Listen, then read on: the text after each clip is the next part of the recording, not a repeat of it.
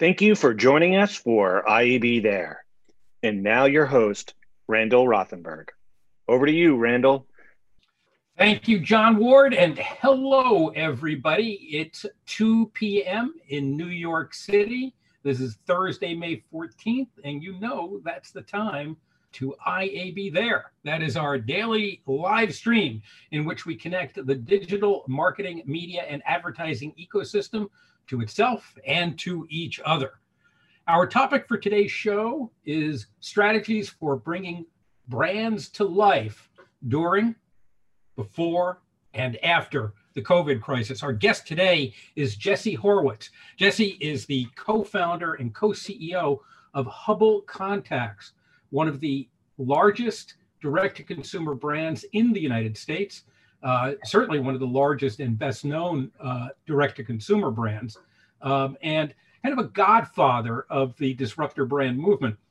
Uh, Jesse was uh, extraordinarily influential in uh, getting the IAB's disruptor brand research off the ground, um, helped persuade our board of directors to uh, welcome brands into the membership of the IAB and made history in our own small way by being the first uh, brand executive on the board of the Interactive Advertising Bureau. So Jesse is uh, both a, uh, uh, what's the word, a patron of, of mine, a godfather of mine, an inspirer, an inspiration, um, and uh, also one of my bosses and a friend. Uh, but I'm still going to ask hard questions. Welcome, Jesse. Welcome to to IAB there. Thanks for having me, Randall.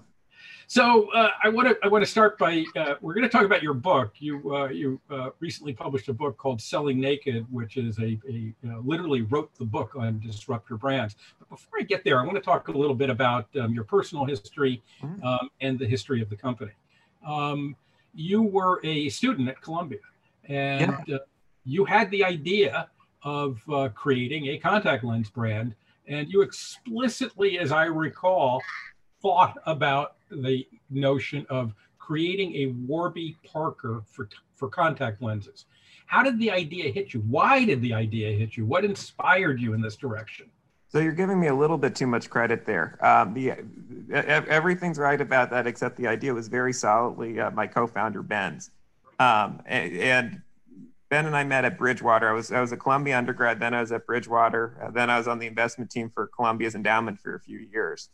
And while I was at Columbia's endowment, I worked lots of good things about endowment work. Very interesting. You're looking across the whole investment universe, all alternatives, yada yada. Uh, but also very um, predictable, structured uh, work lifestyle. And so during my years at Columbia, I kicked the tires with multiple friends on projects uh, that they were looking at I was working on a dating app for a while with a friend from Zynga, um, a biotech company that actually is up and running now that I'm on the board of. Um, and Ben was a, a, friend of mine from Bridgewater who uh, ended up at Harry's, the men's shaving subscription company. So that, which was actually co-founded by one of the Warby guys. And so that was the, that, that, that, that was the, um, the through line there. And sort of mid 2015, uh, early 2016, he he started kicking the tires on contact lenses as a box subscription category, and we kind of dived dived in together. Now, let's go a little bit deeper into this because there's a through line here. You mentioned Warby. Warby leads to Harry's. Harry's leads to uh, to Hubble and a lot of other a lot of other companies. So it's almost as if Warby is the ground zero of a new business movement, possibly in the same way, if we're going to use, uh, uh, try for a historical analogy, the way Ford Motor Company was kind of ground zero for the uh, uh for the 20th century industrial economy. What were the essential mm, discoveries that uh, that Warby made that uh, that Ben and others and you kind of uh, uh, picked up on and said, you know, these are extensible into other categories?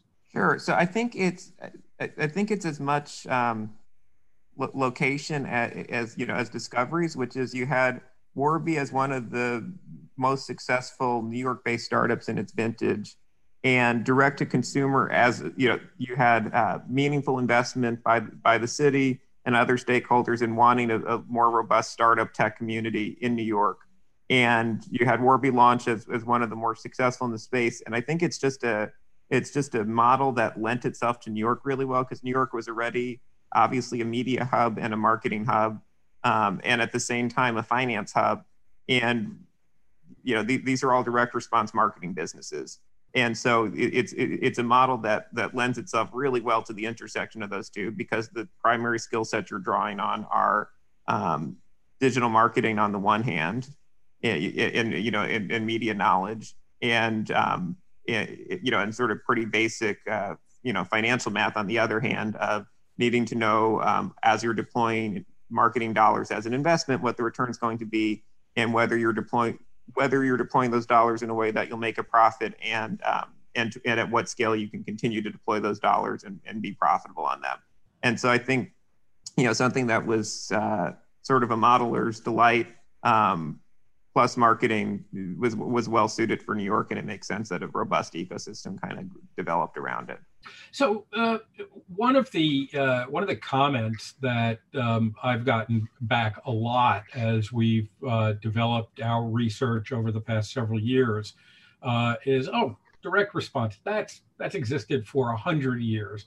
Um, there's no difference between these companies and say LL Bean is that true? Or is Hubble just like LL Bean, or do Hubble and Warby and others represent uh, a deviation or a departure or an evolution? I actually, I actually agree with that, and I think, uh, I, I think there's room for.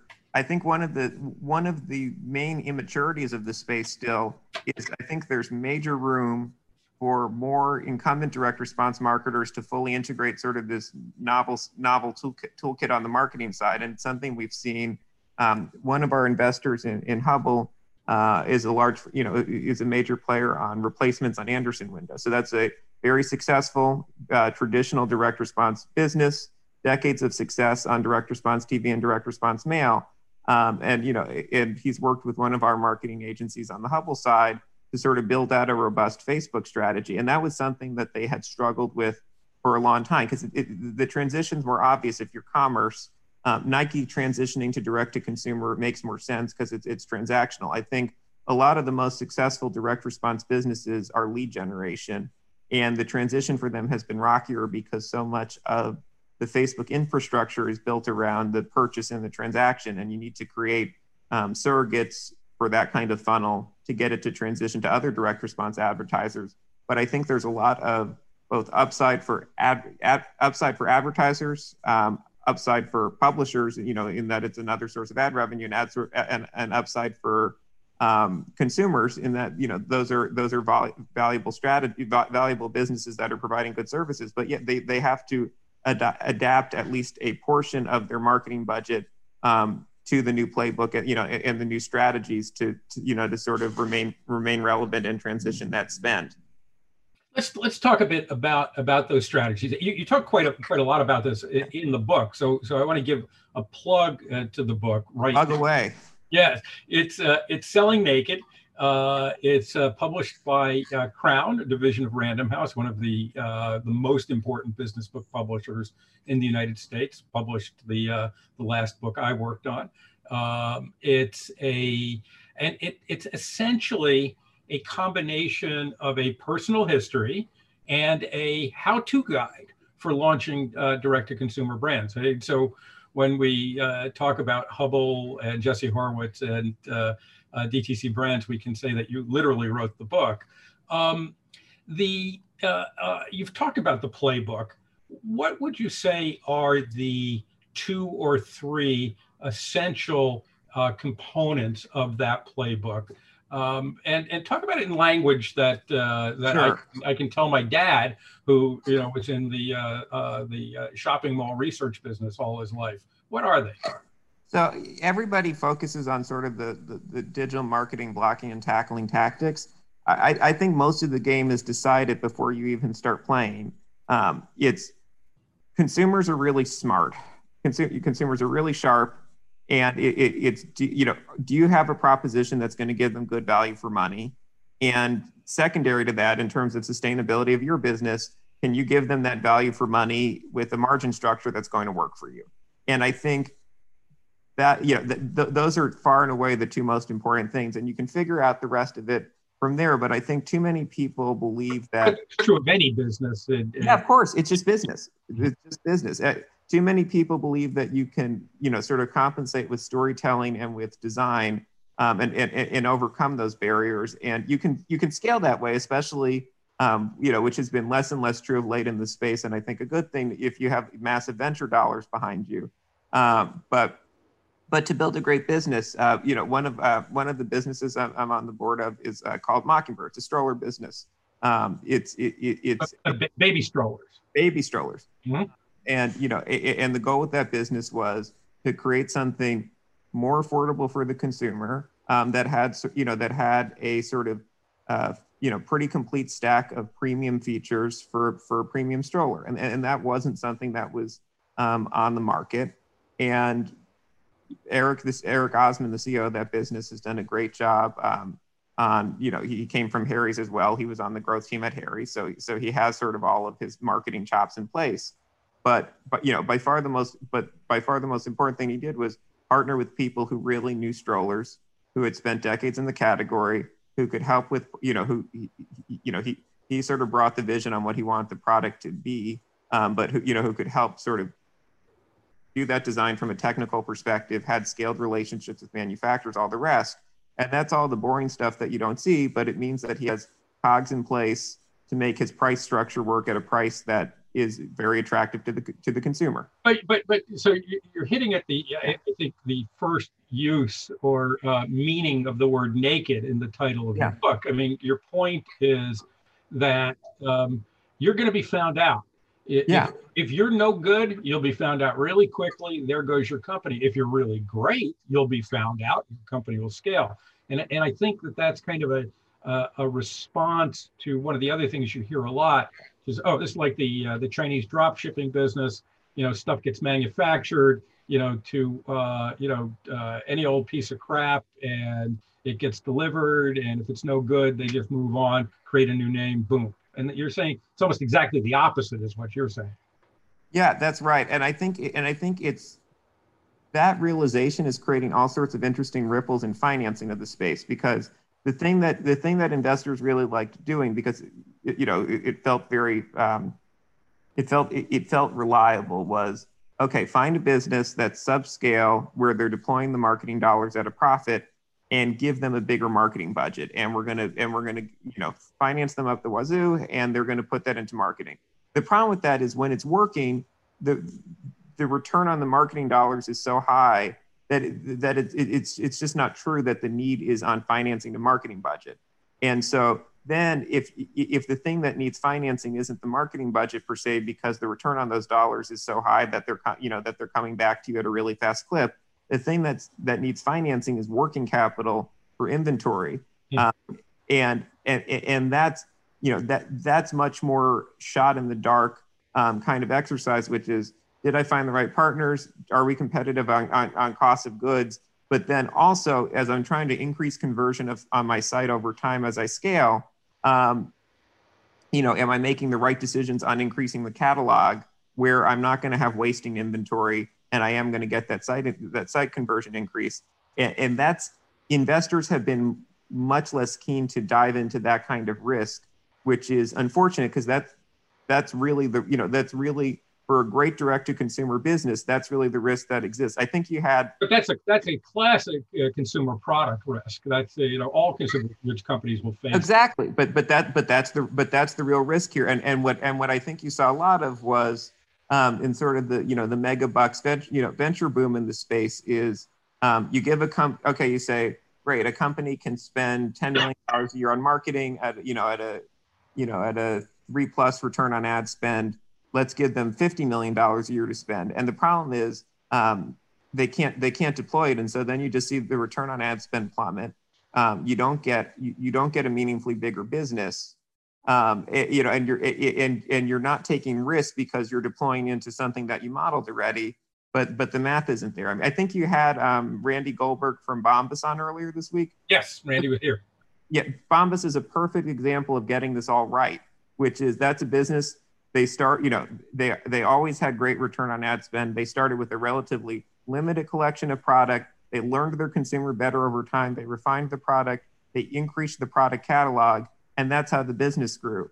And they were, you know, un, un, until until they were at the point where they could have a major liquidity event, they were never in demand. Um, you know, that was not a business that people were lining up to finance because who, who you know who wants to take a shot on you know three random guys you know having good insights on what next year's sock collection should be.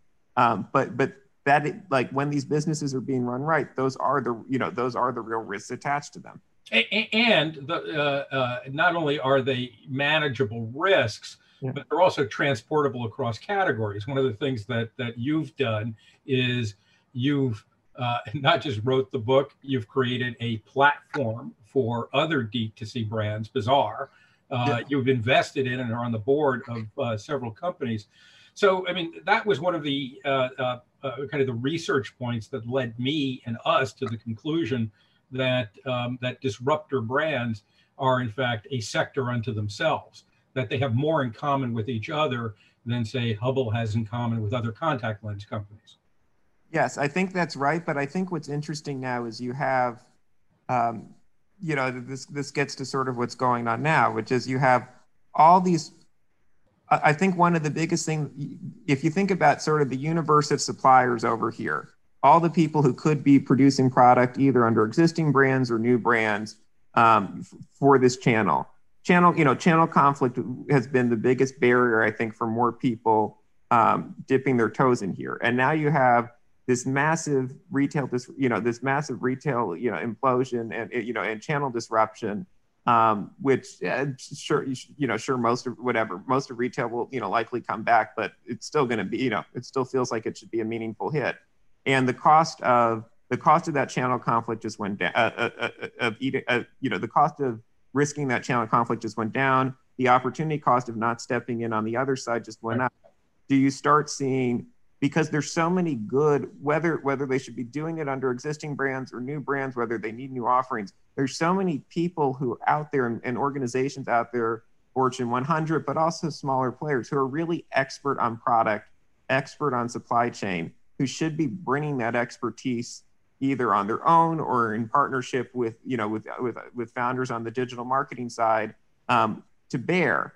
And it, and I think a lot of the question has been, okay, if this is going to be five percent of my sales and it's going to piss off the other ninety percent is it worth it? But I, I, you know, hopefully people are seeing that this really, you know, this really is a channel with massive momentum behind it, um, and in a place where they should, you know, really do need to play.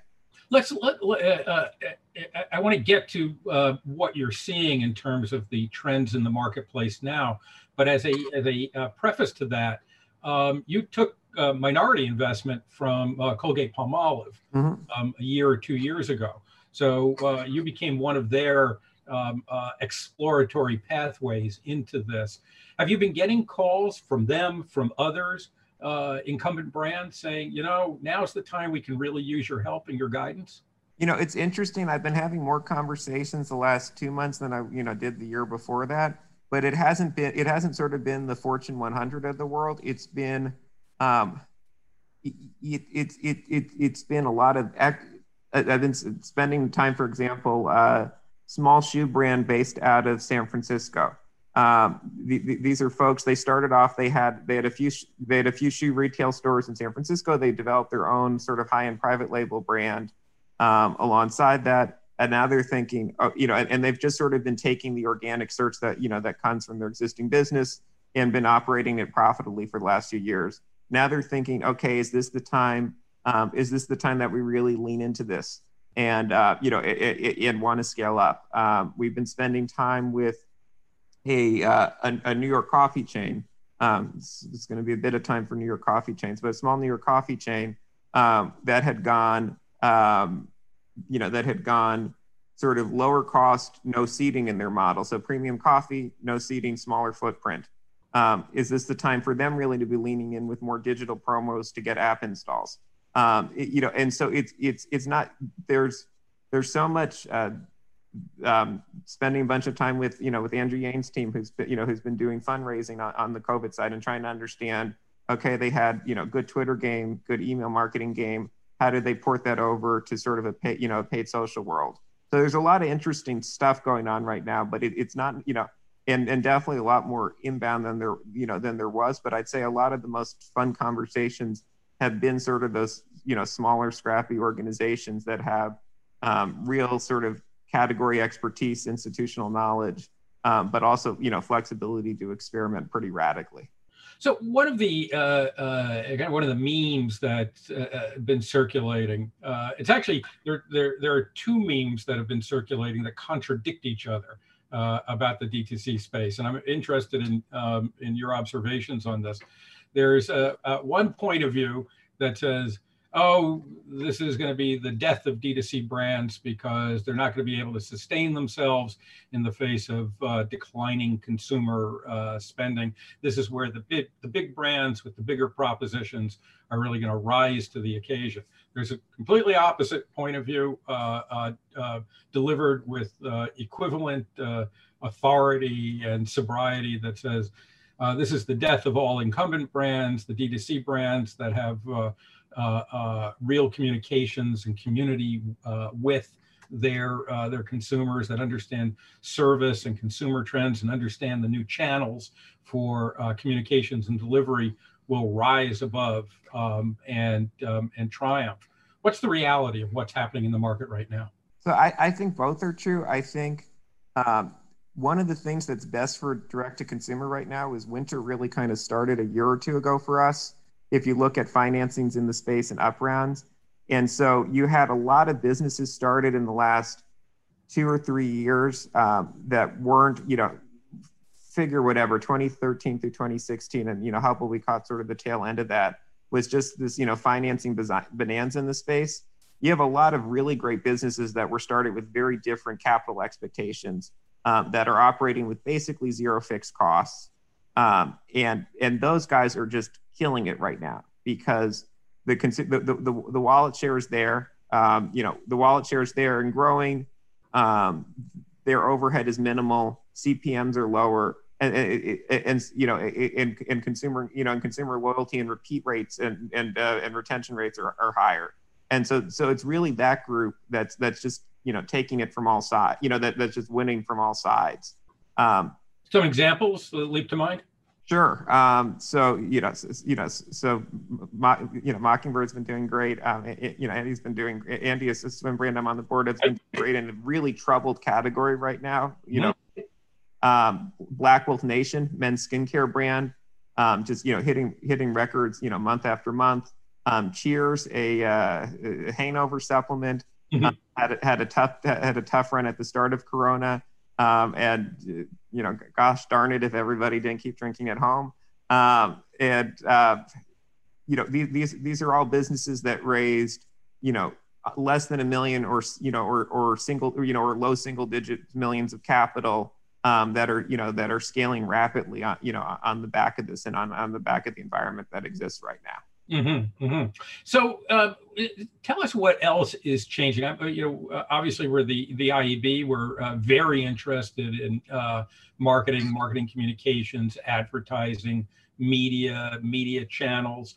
Um, most of the uh, DTC brands that have um, you know kind of risen in prominence over the years launched on the back of Facebook or Instagram or both. In our research, we began to see a um, kind of in a year three or three to five, you start seeing less reliance on the Facebook family, more experimentation with other channels. Uh, but you've been very much a proponent of, uh, of Facebook as a uh, extraordinarily viable platform. Tell us what's happening in terms of the uh, uh, the platforms, uh, whether new platform. I'm very interested in whether new platforms like TikTok um, have potential. Yeah. What, what are you seeing?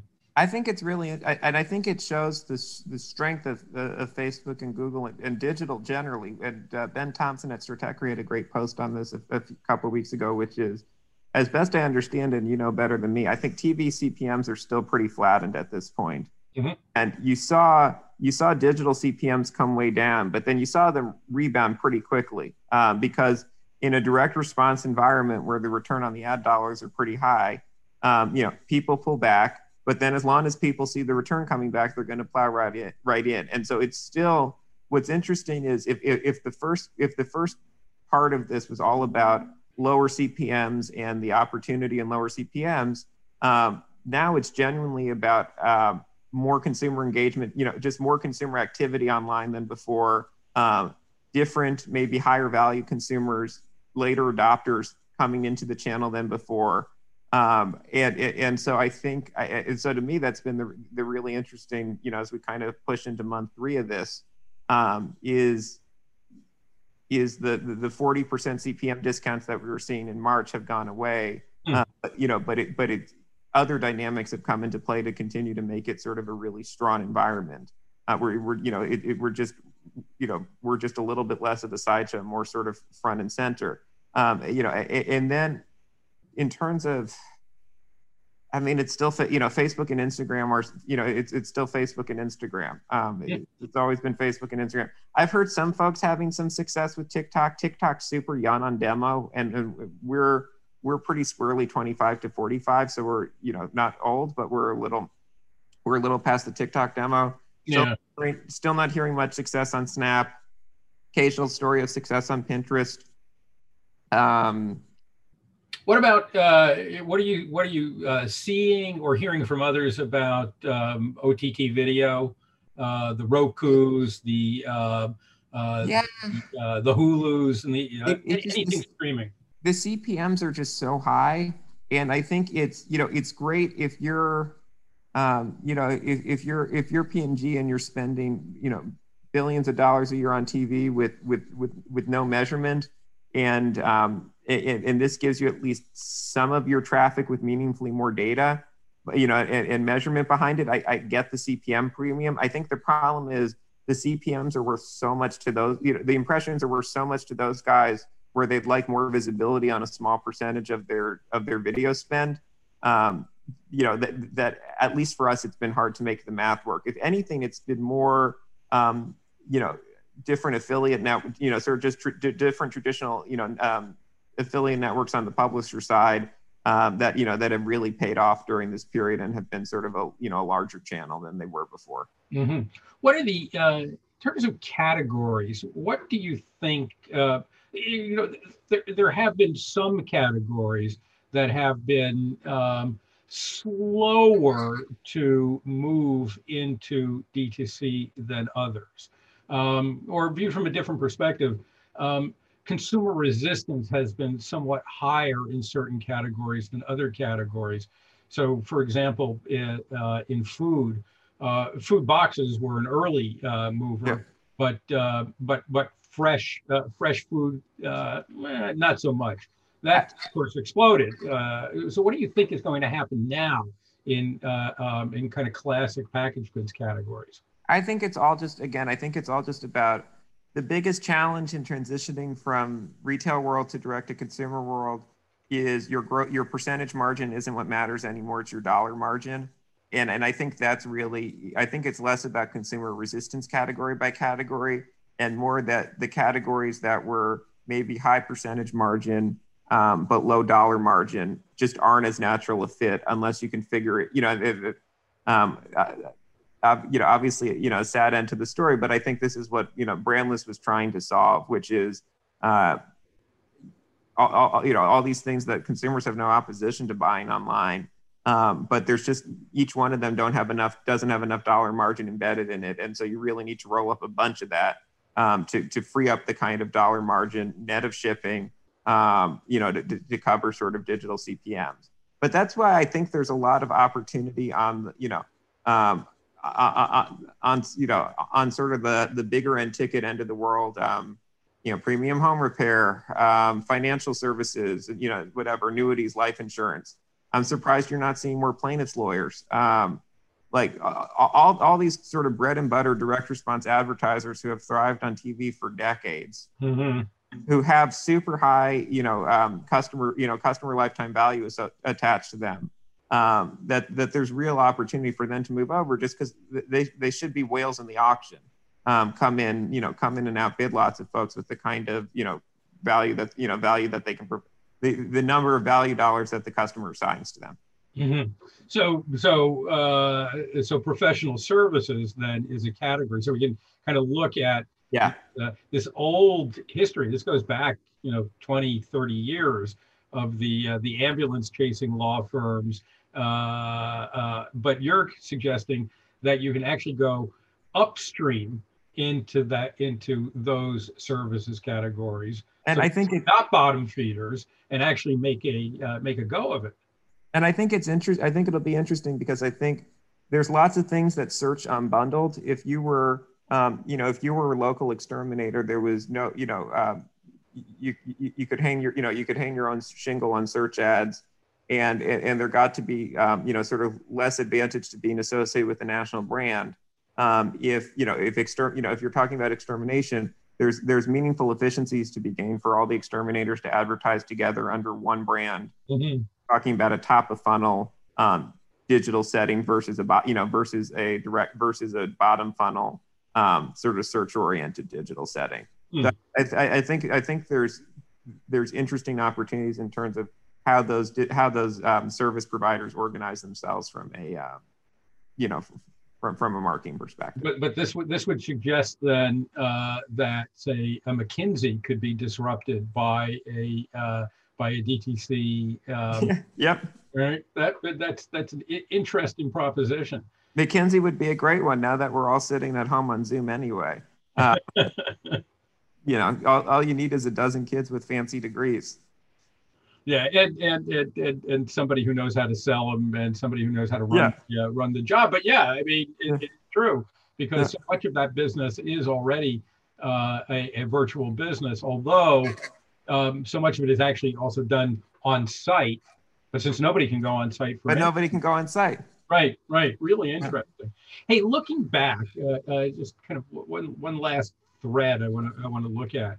Um, i- i- if you were starting Hubble today in this environment, uh, uh, you know, given everything you know, um, so but if you were starting it today, uh, what would you be doing differently than you had to do back in I think Hubble would be very hard to start today. I think um, I think you really needed you needed the financing environment that existed in 2016. To, you know, subscription can be profitable, but subscription you're talking about um, you have you have to finance um, a cohort to profitability, and that takes some time. And the financing environment in 2016 was very helpful on that front. Um, I, I, think the biggest difference would be what you're seeing a lot of the successes in is businesses with enough margin dollars in the first to be profitable on the first order. Mhm. Um, that takes a lot of the financing needs out of the business. Um, it, it, you know, it, it, it so um, you know, I think for the most part, when we've thought about other, you know, other, you know, other businesses that that has been a, you know, that has been a major factor. Mm-hmm, mm-hmm. So I wanted to uh, I want to thank you for joining us on IAB uh, there today. It's been great to have you. Thank you for being on the IAB board. Uh, remember, we have a board meeting on June second. It's um, it's about Washington. It's no longer in Washington. Uh, so we'll be coming back to you with uh, with the uh, with the agenda soon enough. Um, uh, anything you would like to leave the audience with of what they should be looking for if they're as consumers, not just professionals, but as consumers? Uh, First, fir- first off, plugs. Uh, sell, book selling naked. Also hopped on Twitter the last couple weeks, um, so so I'm up there now. Um, and it, it, yeah, and if you're, I, you know, I- I'd say most consumers still probably haven't brought, you know, not a large percentage of consumers have never bought from a direct brand before, have never purchased off an Instagram ad. Um, if you haven't, try it um, because it's you know it, it's a large enough experience at this point that you know that that it, that it's worth knowing what the flows feel like going through a Shopify store um, and you know you know and, and getting you know and getting a product from a no-name company instead of Amazon. Um, might like it, might not, but it but it's a relevant experience today. Great. Well, with that, I want to thank you, Jesse Horwitz, co-founder, co-CEO of Hubble Contacts, IAB board member, joining us on IAB there. I will talk with you again very, very soon. Thank you. Have a good one, Randall. Thanks.